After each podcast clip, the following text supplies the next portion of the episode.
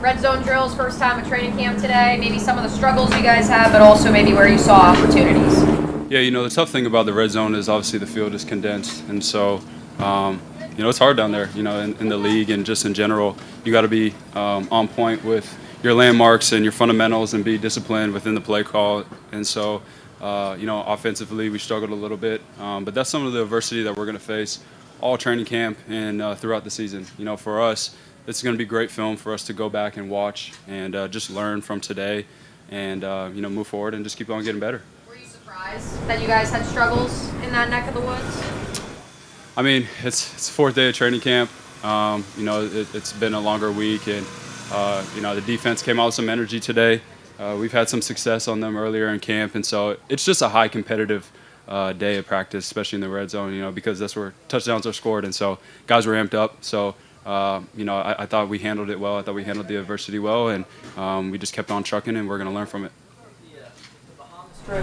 Is that just as much about chemistry as it is with whatever you guys are working on on the field? Maybe not like field chemistry, but like off the field chemistry? I think it's more about off the field chemistry. Uh, that was our goal, um, you know, and me and Trevor and Marvin, some of the vets talking about it, and um, you know, me being in Arizona and Marvin being on, you know, two previous teams, um, doing it other in other places. You know, it's it's a big thing, you know, especially for offensive skill guys and their quarterbacks.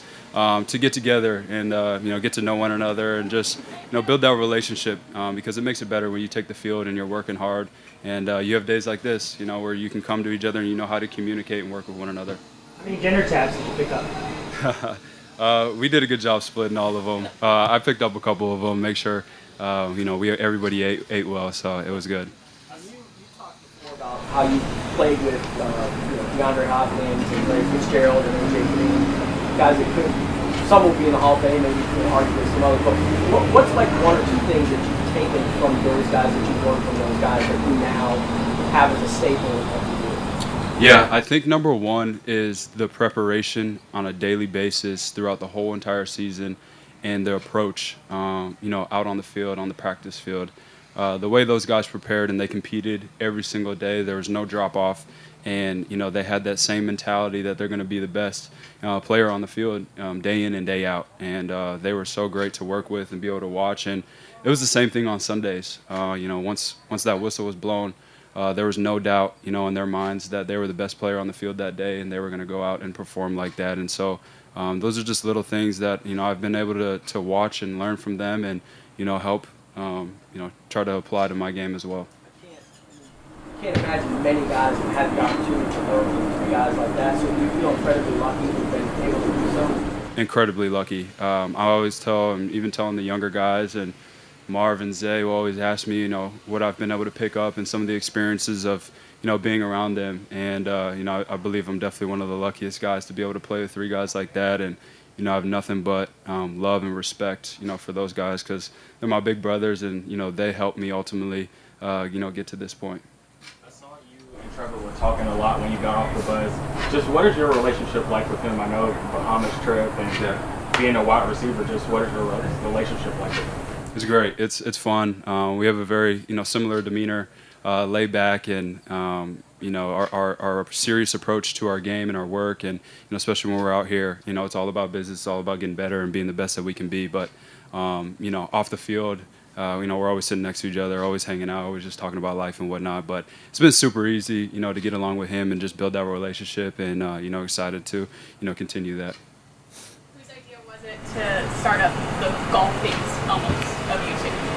Oh, it was definitely me. Uh, I, uh, I'm definitely a golf addict, and uh, you know, I, when, once I found out that Trev, you know, was playing and getting into playing, um, you know, when I first signed, you know, I made sure to hit him up. I was like, the first thing we're doing is we're going golfing, and so now it's you know kind of been our thing. You know, on the weekends we go out and you know play some golf, and it's just like I said, it's it's a good good way to go out, compete, have fun, and just uh, keep building that relationship. Trevor Plain seems almost bad at golf. Is that true?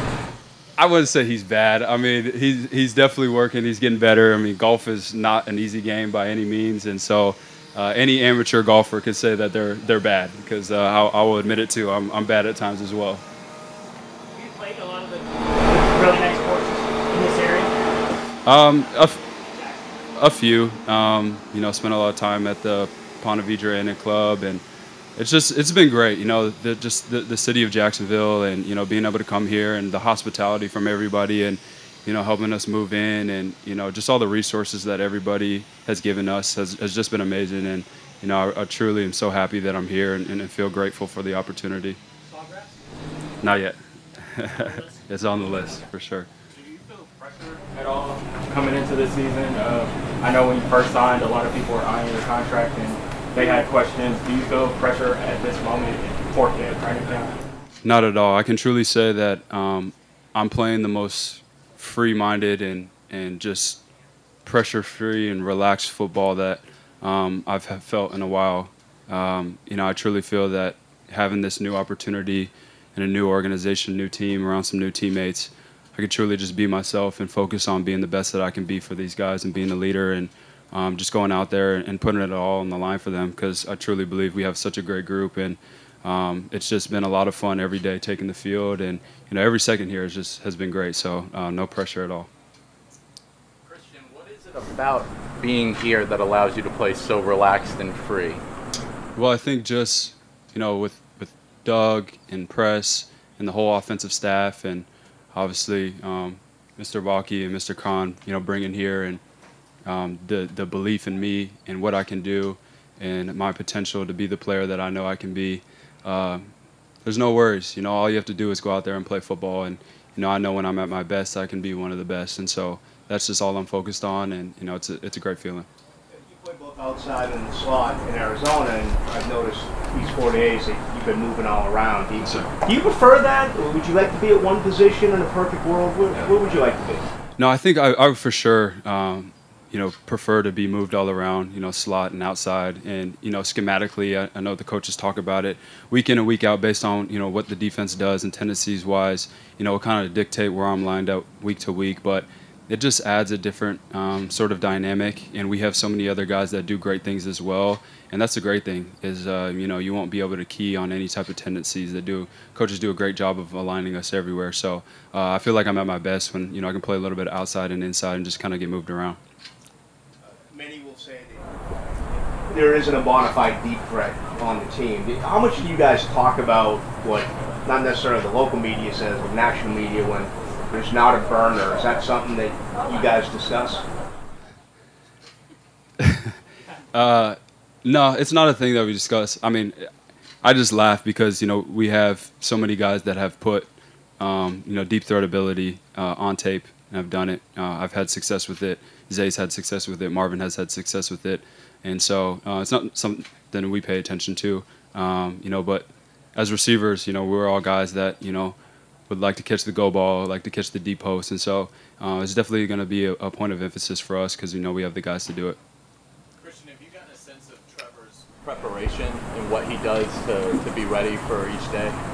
Yeah, I mean, he comes out here all, uh, you know, off the bus, and you know he gets into his his warm up and his preparation, getting his body ready for practice, and then you know once we hit the field, you know he's locked in and he's making sure that we're on point with everything. And um, you know the, the great thing about him and what I think is important is the, the open line of communication, you know, between him and us receivers and the tight ends, and even his, his offensive line. You know, if he sees something immediately after the play, he's coming up to us, we're talking it through, and we're making sure we're getting it right. So that's the the kind of things that you want to see, you know, from your quarterback, and just having that communication and getting better. Is that big for you to see, especially from a young quarterback? 100%. You know, um, being able to have you know that mindset and being able to pick other guys' brains and to be able to take coaching. You know, even if it's not from a coach. You know, I may you know say, hey, you know, I see this and and I think maybe try this and it, and it may work. And you know, he's really open to taking that taking that coaching and taking um, that that kind of reassurance. Um, you know, from other guys, and so to be able to have that and that maturity is, is great to see. Four, four days in, what are those bus rides like, and are they different coming versus going? Uh, they're getting a little longer for sure. Um, you know, in the mornings, getting over here, uh, and they're getting a little hotter on the way back. You know, the, the, more we get into practice, but and it's honestly, it's honestly been great. Um, you know, they've made it a, a, smooth transition, and it's a little bit of an adjustment, but I don't think you know anybody has has a problem with it unless uh, you know a bus ride is missed. Then you know that's the only risk that you got to take. Is it today getting on the first wave of buses after practice? Uh, yeah, definitely, def- definitely big, especially if you have a workout. You know, like defense has a workout today, so definitely want to get on that first bus. Well, I guess the majority of the old line takes the first wave of buses, so I'm smart. I take the second wave and try to stay off of that. Thanks, guys. Appreciate it.